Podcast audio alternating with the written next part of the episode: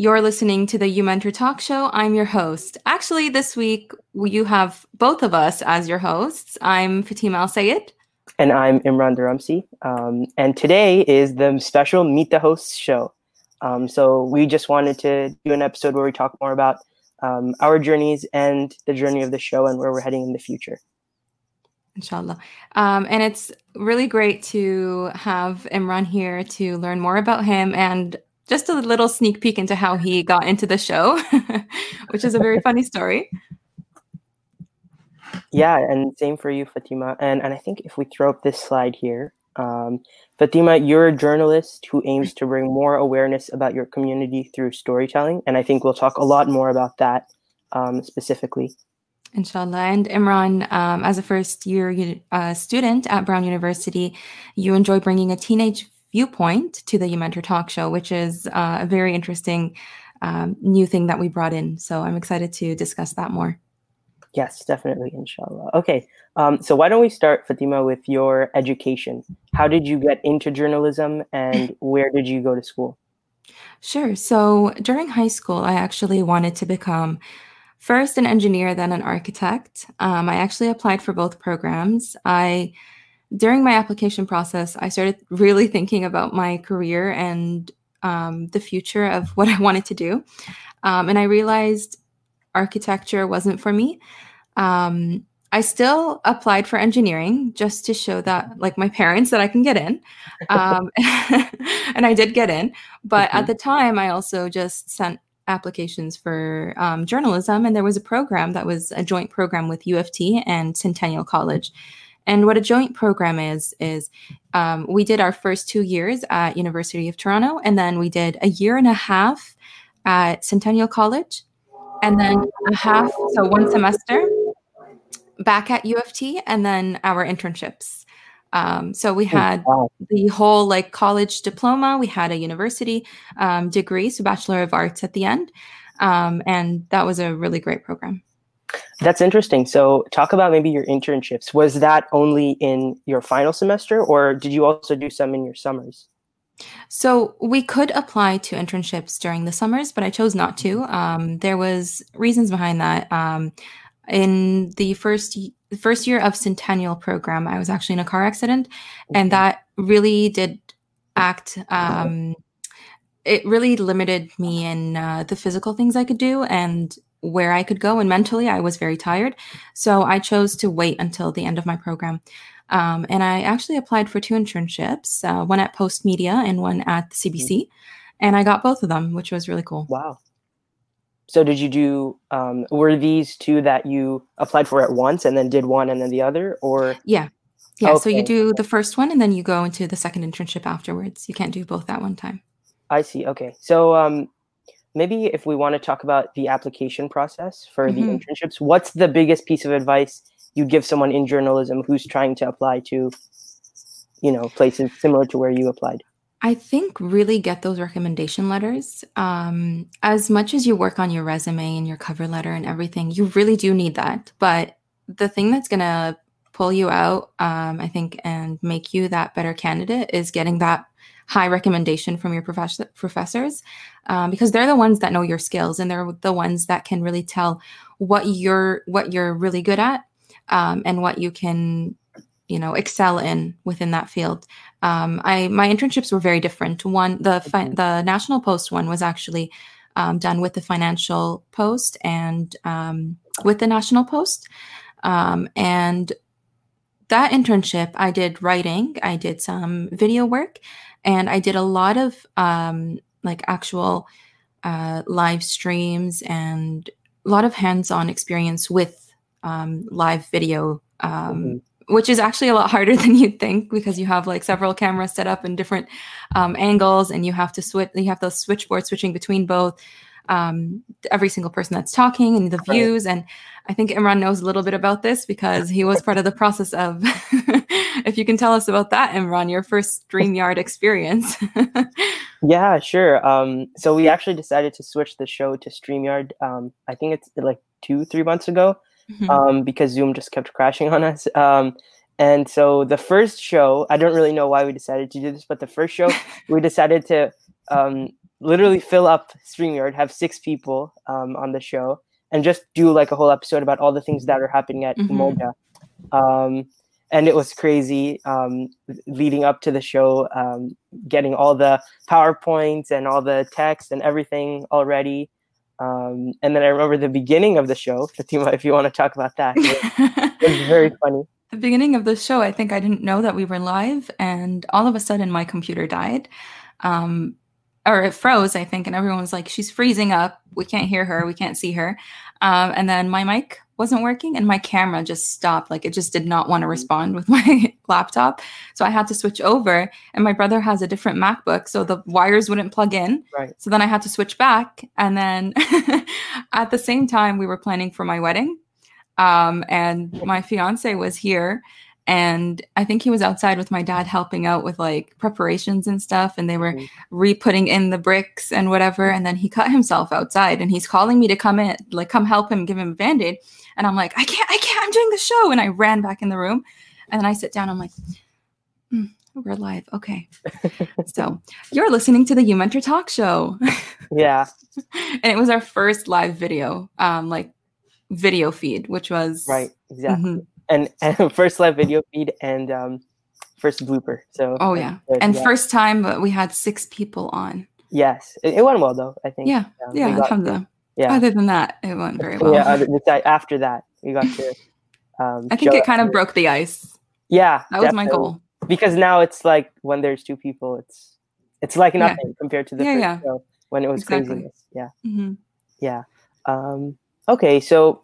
Uh, working at Postmedia and C B C, um, I guess the two biggest, two of the biggest media corporations in Canada. Mm-hmm. Um, how was that environment um, for you? I know a lot of people have some very charged opinions about it. Mm-hmm. It was very different. Both internships were very different. I think mm-hmm. the Postmedia internship, the most, the, the first thing I noticed when you when I walked into the room was, wow, everyone is white. um, And that was kind of um, a, I don't know, it was a weird um, experience to like see that every single person in the room was, um, you know, not a person of color. And if right. they were a person of color, they looked very white. Um, so the Asian or, you know, and the only hired brown person in the room was someone who was working on international affairs. Um, and then the rest of the, the like, people of color on the team were the interns. Um, I see. So, so you were basically their diversity quota. Oh yeah. Oh yeah. I looked at my, my coworker and I was like, okay, so we we make up their P O C scale, right? Like we're, yeah. we're the number that they give at the end of the year, you know, we're diverse. Um, C B C is very different. Mm-hmm. Um, C B C, you see a lot of, uh, people who are of different backgrounds, of different ethnicities. You see a lot of that. Um, and it was very, a very different experience. I think uh, people are, um, both internships very welcoming and very like um, there and very helpful. Um, but C B C, I think that the stories differed a little bit, um, the types of stories that were told. But I still think that with every single type of corporate media, there's always limitations and there's always some censorship, and you can't get away from that. Mm-hmm. Um, and it's very hard um, to get across stories from your community if you're not, I if see. your community isn't very prevalent, um, because they just think it won't matter to the general public. That it won't sell. Mm-hmm. Like that. Yeah, I yeah. see. Okay. Um, and so I remember you were telling me that you have a lot of other hobbies that don't, might not have the clearest connection to journalism. Oh yeah, completely yeah, you different. Had, you had a really interesting reason for um, deciding that it was, I guess, okay to, mm-hmm. to pursue those hobbies. So mm-hmm. could you talk a little bit about that? Sure. So I'm actually a microblading artist, um, and I got certified in that when I was in university in my second year. Um, and then I'm working with Vol- Volchik, which is a hijab company. And within Volchik, I do a lot of uh, just like the back end of the business. And I work mm-hmm. with like warehouses, and I work with the online stock, and I work with um, even just designing and photographing. Like I'm, a- I'm also a photographer on the side. Um, and yeah, and right now I'm working towards expanding my microblading um, business into more like permanent makeup tattoos and um, lash lifting, eyebrow lamination, all of that kind of stuff. Um, just because right now I think COVID is um, really straining us all. Right, right. So yeah, um, the reason I actually chose to do this, I was applying for jobs for a while after. So I graduated and then I got engaged literally the week after graduation. Um, and I just finished my internship. So I was applying for jobs and it was actually like this big turn in my life where I was like, okay, I'm applying now. I'm trying to get into the industry. Um, but it was also hard because I did still have, I was dealing with like the, I think I put off dealing with the, the, I think the effects that the accident had on me right. um, until that year. And I just, everything started coming back again. And I just didn't like, I, I, there was a lot, um, it was very heavy at the time. So applying for jobs was difficult, and journalism is really about creating connections and meeting up with people and seeing people um, in person and making a good, imp- like being very, um, I think it's just really about that networking and, you know, being there face to face. Um, and that was something that I wasn't able to do at the time. Mm-hmm. So when I got the opportunity to work with Volchik, I was like, you know what, this is something that, okay, I get this thing that I can do from home. And I believe from doing the talk show, I, what I learned from people's career journeys is that there's never one way to do anything. And people, some people surprise you and they go into the weirdest things that have nothing to do with what their careers are.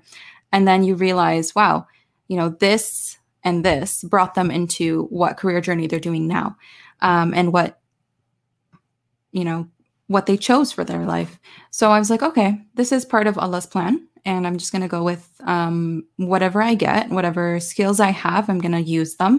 And it'll be a way maybe to get business experience, maybe to be able to later on build um, a business. And it business really does go hand in hand in journalism, mm-hmm. because the journalism, I think the whole industry is changing and you have to be your own person. You have to be um, creating your own content now. Um, it's a little different than it was before, where you you could only be a journalist if you were, you know, hired by um, a company. Now um, with social media and everything, you anyone can go on and, mm-hmm. you know, share stories and tell stories. It's the way that you retell these stories and the way that you, I think, build up your your name.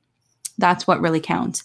Um, and that's what I found very interesting about the opportunity that I got with um, Umoja, which was, right. you know, something that I started within that year as well. Mm-hmm. Mm-hmm. Okay, great. Um, and how about, so you were telling us you've had a crazy last few years, mm-hmm. and and all of that going into the global pandemic. Mm-hmm. So how has all of that affected your future plans? um, so originally I was supposed to I get married in April, and then that was pushed all the way to July. Um, wow. And then it, it sort of just like switched everything, because you have uh-huh. this plan of, you know, I'm going to move here and then I'm going to start searching for jobs and I'm going to do this. And now there's like, what jobs are you going to search for during a global pandemic? Um, and then you also have just everything. I don't know. It's, it's a very weird, uncertain time. And I think you can also tell us about that within your schooling. What changed? Right. Um, So uh, my university decided that first years aren't going to matriculate until January. Mm-hmm. Um, so they gave us one free course in the fall, but we're going to be doing like three semesters in a row. It'll be um, like winter and then spring and then the next fall. And like summer break next year is going to be maybe at most three weeks. So it is it is a huge change. And you don't start university. I mean, this is your first year, right? Yeah, this is my first year. So I won't really be starting a full course load until January. Okay, so you're not really enrolled just yet. Not not technically yet. We're spe- special enrollment right now. Only mm-hmm. one course. Yeah. So what are you what are you um, studying? Your your program is a bit unique because it's different than other um, programs and how they're structured. Right. Exactly. So yeah. Um, I, sometimes I guess I would joke and say I'm studying nothing. Even though it's not, obviously, that's not true. But um, so I'm technically undeclared, and every mm-hmm. student. Um, at Brown is undeclared until um, maximally until the end of their second year, because um, Brown has something called an open curriculum. Um, So you go in as um, something, maybe you have an interest. Like, for example, in my case, I put down biology when I applied. Um, but as you go along, the idea is that you sort of use the courses and experience you have on campus to shape your interest. Um, and so the thing with the open curriculum is that you're encouraged to get out of your comfort zone. Um, and once that happens, there's a wide array of majors and also a build your own major program um, that you can choose. Um, and so you really have a lot of time to decide what you actually want to study. And once you get into it, odds are like you've already, once you decide what you want to major in, odds are you've already taken some of the courses um, that you, that fulfill the major requirements. Mm-hmm. And also if you um, choose a B A, there are only ten courses, so you can finish it very easily in your last two years. So yeah, that's, that's the open curriculum. What do you plan on doing? What's your interests? Um, so right now um, I'm planning on doing biology, but I also have interest in economics and maybe political science. Um, so I'm not totally sure yet, but I'm looking for a way to combine them. Um, one of the interesting things I was looking at is health economics. Um, mm-hmm. So like if you build your own major, you submit a twenty page proposal um, with all the, like your teacher, rec- professor recommendation mm-hmm. and a ten course outline. Um, but if you can go through that and really prove that that's something you want to do, um, it's possible to do Uh, build your own major in health economics and then like a second major um, or we call it concentrations in uh, mm-hmm. political science or something like that. So that might be a, a possible path. Did you have your eye on different opportunities before COVID pushed everything back? Like, did you, were you looking for internships? Were you planning on doing anything like that? So not this summer, but I was mm-hmm. kind of planning that I want to do something obviously over this, over next summer. Mm-hmm. Um, But now that next summer has kind of, it's nothing now, it's only two weeks. Um, I decided, I guess I'll have to push off an internship search until the following summer. They did release a list of internships that they have this fall, but I don't really have any mm-hmm. courses under my belt or any university experience. So those are mostly for upperclassmen. So you're basically going to be doing two years, like all scrunched into a year and a half, right? Or like a year. Yeah, not, right? a, not a year, but like a, like year, a, year and a, a little bit. Yeah. Yeah. yeah. Wow. That's going to be very overwhelming. But I think um, there's a good part to it in that mm-hmm. um, once I finish two years, it's very likely, or I will have to declare a major. So I'll know mm-hmm. what, what I want to do. Um, mm-hmm. So it'll make searching for internships after the second year probably mm-hmm. easier than it would have been after the first year. So at least that's uh, a positive of of uh, doing doing it like that. Yeah, always look yeah. on the bright side. That's good. yeah. um, you've done a lot of things for Umoja, um, and you've been put into a lot of. Um, I think you're similar in the in the sense that you'll take on those opportunities even if you don't know um, how to do it. Yeah. So can you tell us a little bit about that? Yeah. So I guess um, if we want to start with the website, um, yeah, I helped uh, the back end people, specifically Faizan, do the front end of the website. Mm-hmm. Um, but the only experience I had prior to that with WordPress was like editing the uMentor uh, Listen Live page, typing in the right things and uploading the right picture. That that was like my only experience. Mm-hmm. Um, so it was a challenge to do the entire website with uh, WordPress in a week, but I learned WordPress enough that the website, the website um, turned out okay. yeah. yeah. Um, and then from there, you were voluntold by me to get into Umoja, and that's how you became our teen host. Um, so yeah. how how did you feel at the time when I was like, okay, um, so let's do a teen talk show and Imran will be the yeah. host? A little bit overwhelmed. Um, but I think I think the teen talk show is a really good idea, and I'm happy to host it um, because it's so important to like get those questions answered mm-hmm. that a lot of teenagers face. Um, And um, I think like being a teenager myself, I can kind of bring those questions directly to not only teenagers, but also mm-hmm. professionals. So, mm-hmm. so great idea. yeah, you can, you can relate, I think, to that age range more because you know what they're going through and you're going through it yourself. So you have those right, questions yeah. as well. Mm-hmm. Um, and how was your first interview and how has it developed since then? The first interview was, um, it went well. I think it was on Zoom. So, mm-hmm. or no, I think it was on Instagram Live. So we had some, oh, yeah. Yeah. some technical issues, um, but we had a, a good amount of interest. Um, and I think it was uh, our developer, brother Faizan, and sister Zainab, um, mm-hmm. who was interested in, I think it was biology. So mm-hmm. they were both very interesting speakers. Um, and my favorite interview so far actually was last week's or two weeks ago with brother Jihad, because I feel like um, he uh, was really calling for more Shia youth involvement mm-hmm. in on Capitol Hill in Washington, D C. So asking him the questions that um, might actually help increase that that involvement um, mm-hmm. is pretty valuable. And this was our crossover episode where you did a um, uMentor Talk Show episode, and I did yeah. a uMentor Teen Show episode. Right, exactly. What did really you cool. think about that, um, the Teen Show? Um, it was very interesting, actually, because you get to speak with someone who is still in the process of building their career. Mm-hmm. Um, usually when I interview people, I'm looking for, you know, those unique things that led them into their careers now. Um, and they, they tell me, you know, oh, I remember back in university, I yeah. did blah, blah, blah, blah, blah, in order to get to here. Um, and I never knew that this would affect this, you know, and to be able to speak to someone who's in that process right now where they don't know what's going to affect their future. That was very interesting. Mm-hmm. Interesting. Um, okay. And I think um, we didn't talk about how you got started with the show yet. So yeah. tell us maybe a little bit more about that. And also, Um, you started to say a little bit about how getting um, involved with Umoja is a way for you to tell your stories that mm-hmm. you might not have been able to tell um, mm-hmm. at larger media outlets. Mm-hmm. So that would be good to touch on too. So um, starting with how I got on the show, I was actually, someone reached out to me from Umoja. Mm-hmm. They, I think I was, um, someone recommended me or mentioned my name, or that I was still I was still studying journalism. I had just landed my internships, um, and I was about to go into uh, just finishing that year and then doing the internships.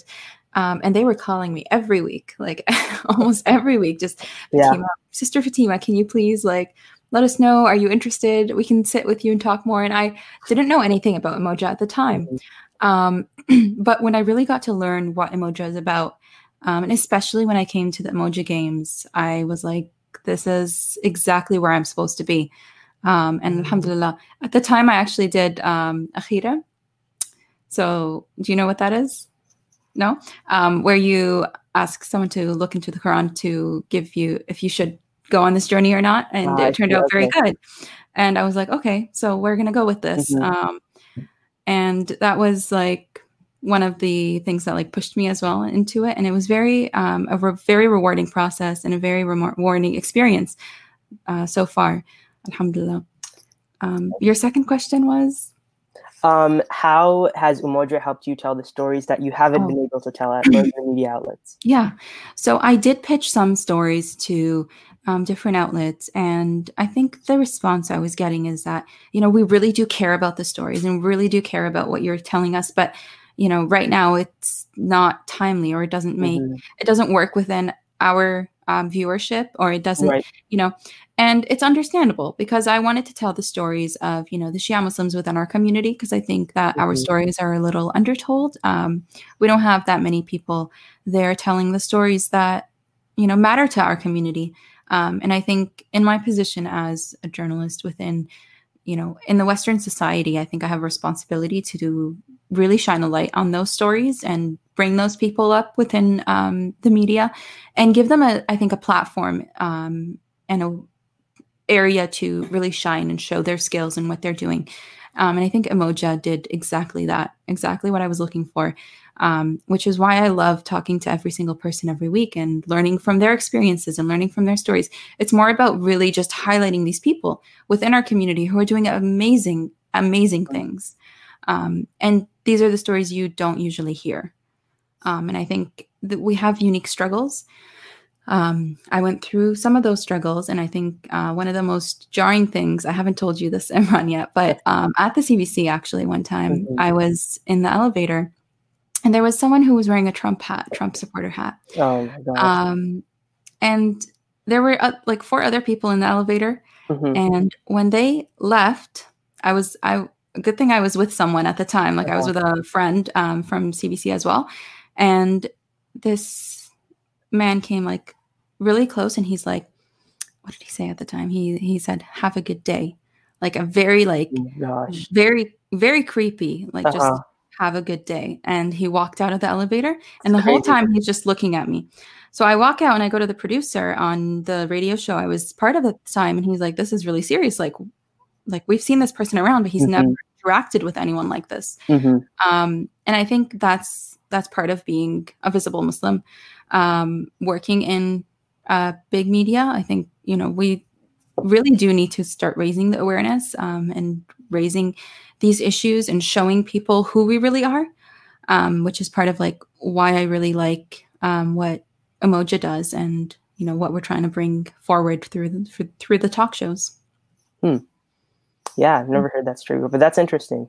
And, oh, uh, you, you should hear the stories of the things that happen during school.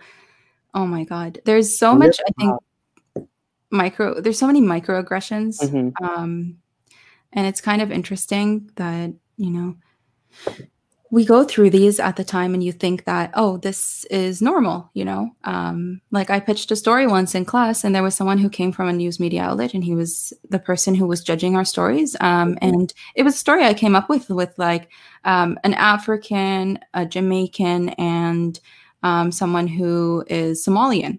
Yeah. Okay. And this is like four different backgrounds and I'm Lebanese. Um, and we're bringing like this multicultural, um, our, our magazine at the time that we were creating is Half Here, Half There. And it's to tell the experience of first generation Canadians um, living in Canada, where they feel like half their roots are back home and half their roots are here in Canada. And I think this is an experience that we can all understand. Um, and interestingly enough, um, when we pitched this to our teacher who was very white, she was like, you know, I don't understand the basis of this. Um, and that really tells how, how, of course I think, she wouldn't, she's, yeah. um, she's not in those shoes. Yeah. Yeah. And we had to like really fight for it and tell right, her, you right. know, this is so important. This is exactly mm-hmm. how we all feel. She's like, really, are you sure? Like, this is what you guys want to do. And I'm like, yes, this is going to resonate with a lot of people. um, and I think that yeah. really tells mm-hmm. exactly what, you know, what's going on with me in the National Post and at C B C and different places, um, pitching these stories, because it is a very different experience that some people don't understand. Um, anyway, so we're pitching a documentary um, video and I was told to go up. And when I pitched and came back and sat down afterwards, the teacher was like, or the person who was uh, judging our yeah. mm-hmm. stories, he said, you know, this is how we do it. Um, this is how we tell stories, like proper way to tell stories, or at least this is how we do it in the West. And he looked straight at me. And I looked around wow. the room. Yeah.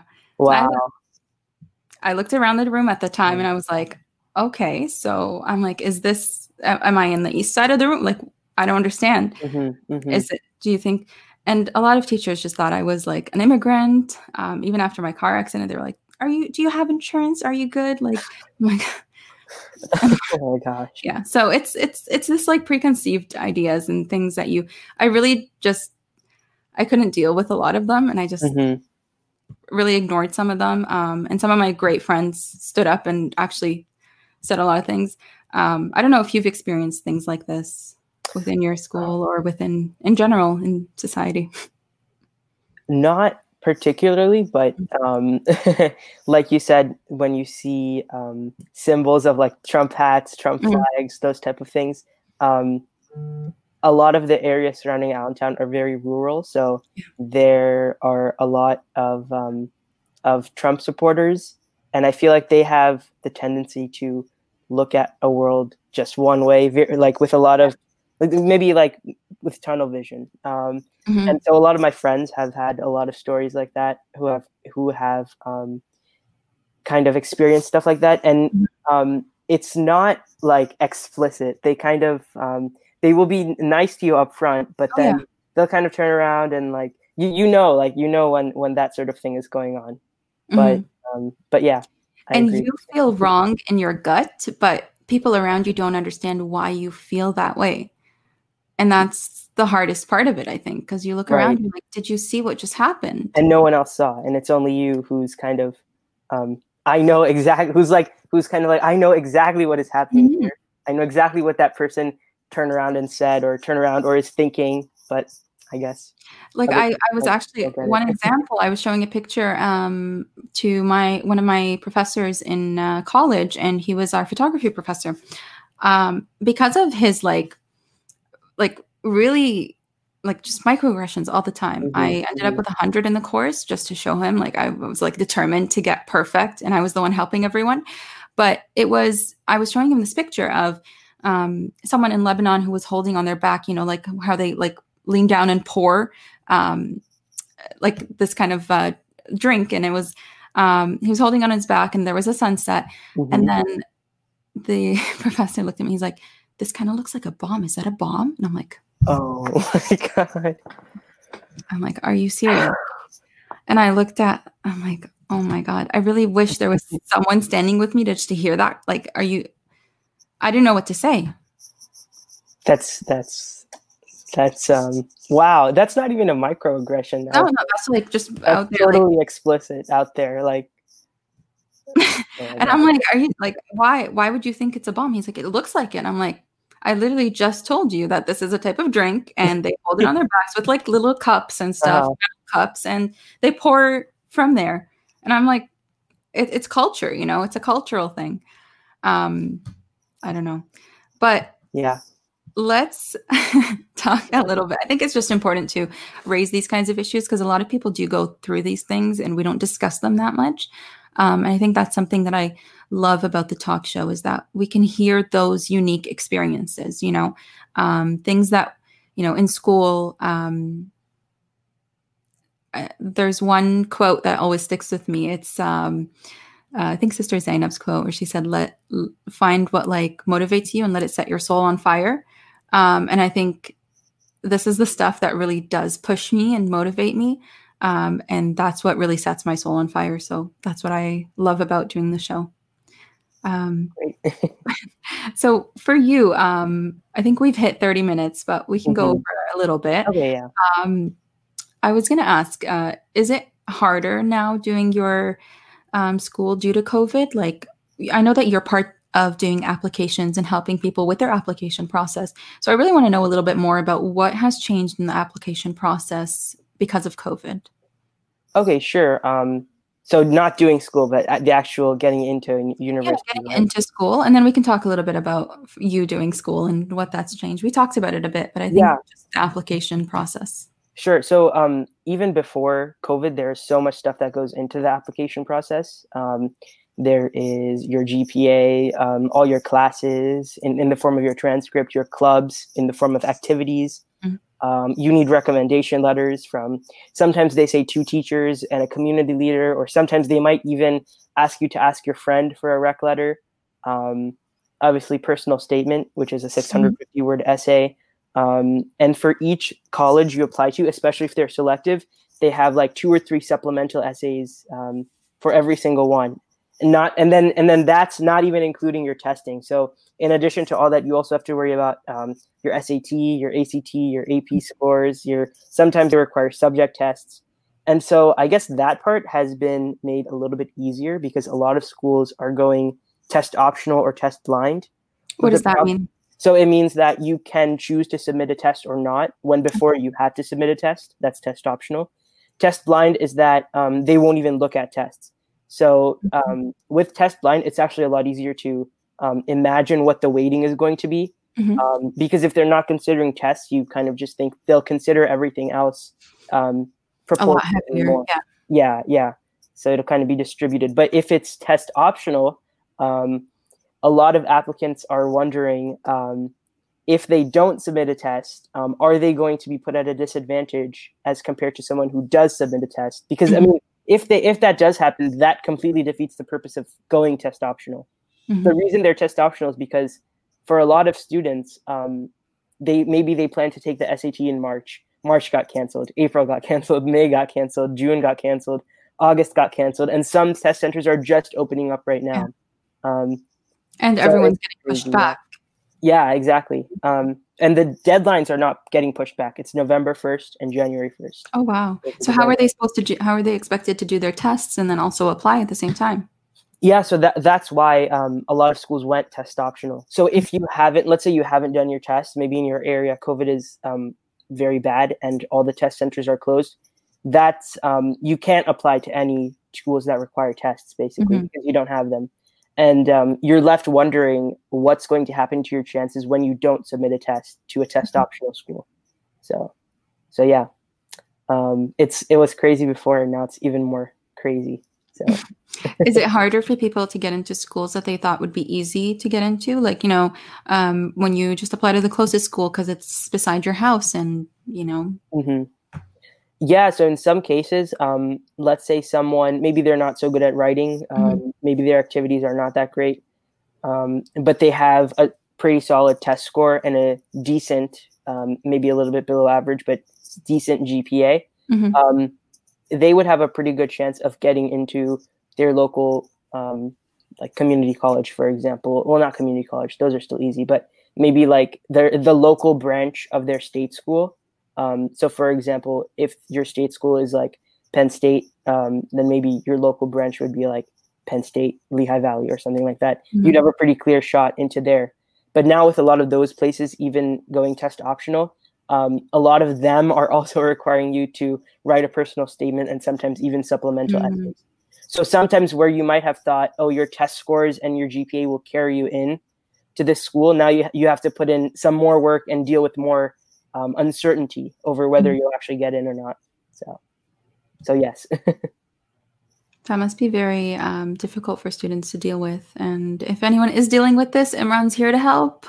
Yeah, you can, you can reach out to me. Or all of, of course, um, Brother Taha, I remember we had mm-hmm. him. He's a part of the Inspire platform on the yeah. app. So he was a great resource to reach out to. Can you tell us quickly about the Inspire platform? Sure. So the Inspire platform is in the Umoja app on the Play Store and App Store. Um, and it's a platform where um, students can ask professionals questions within the Shia community. Um, so it's like Quora, but for professionals and students and within our community. Yeah. Um, and a lot of the guests that we've had over the past few months have actually are actually already on there.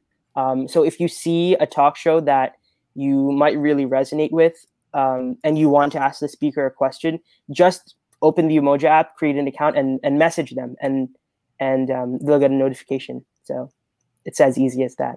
Mm-hmm. And this is something that is an incredible um, thing that Umoja has worked on for a while, um, the professional directory, where we have um, the directory filled with mm-hmm. all of the professionals that we've had on the show before, um, which is super important because I think even for me, when I was um, in school, I did not find the people around me who, you know, could be those mentors who maybe could have helped me mm-hmm. to navigate um, the things that I was going through um, and navigate, you know, those experiences better, I think. Right. Um, so I think that is really um, helpful in terms of, you know, reaching out to people who are like you, who have those similar experiences. Um, and it's always better to, you know, I think the, the piece of advice that we've always gotten on the show is reach out to your community members. If you know someone right. within your community doing, you know, one, two, three, reach out to them because they're the ones that are going to care about your future more than anyone else. Um, and they're the ones that are going to help you because, you know, communities stick together. Mm-hmm. Right. Um, and maybe one thing I wanted to add, um, yeah. one final thing before we conclude, um, is that in the show, um, it's pretty evident from, you know, if you listen to a lot of the the podcasts that mm-hmm. um, every almost everyone um, has a very curvy path toward their oh, end yeah. career goal.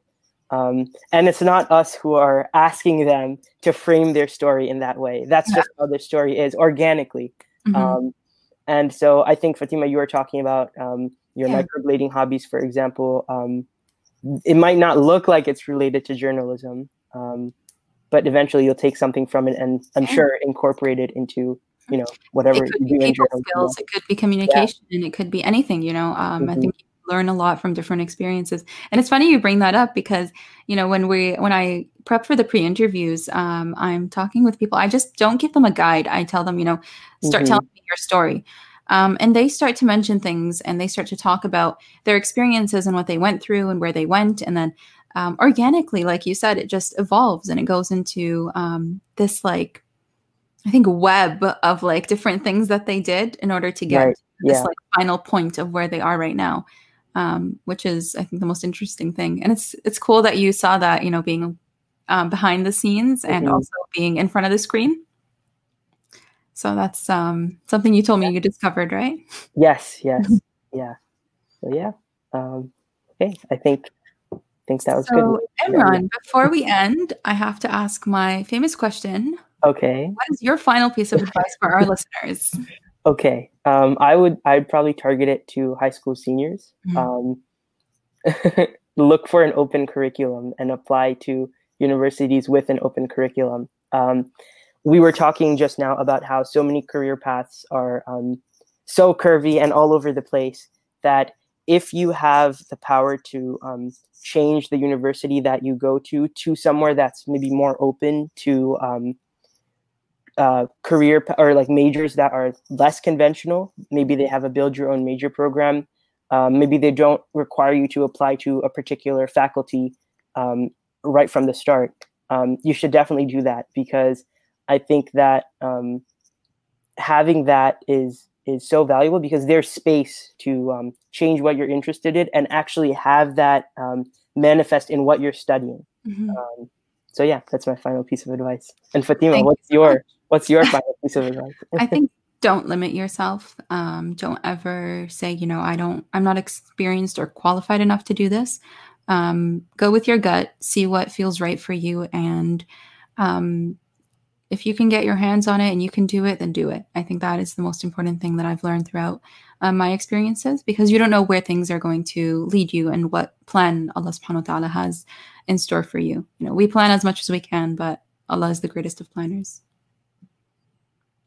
Yes, definitely. Okay. So you were just listening to the uMentor Talk Show. Um, if you missed this or future shows, you can always hear the replay on the uMentor pe- website under prior talk shows. We're also available on SoundCloud, uh, Spotify, and also, of course, in the Umoja app. So um, make sure you're listening to us there.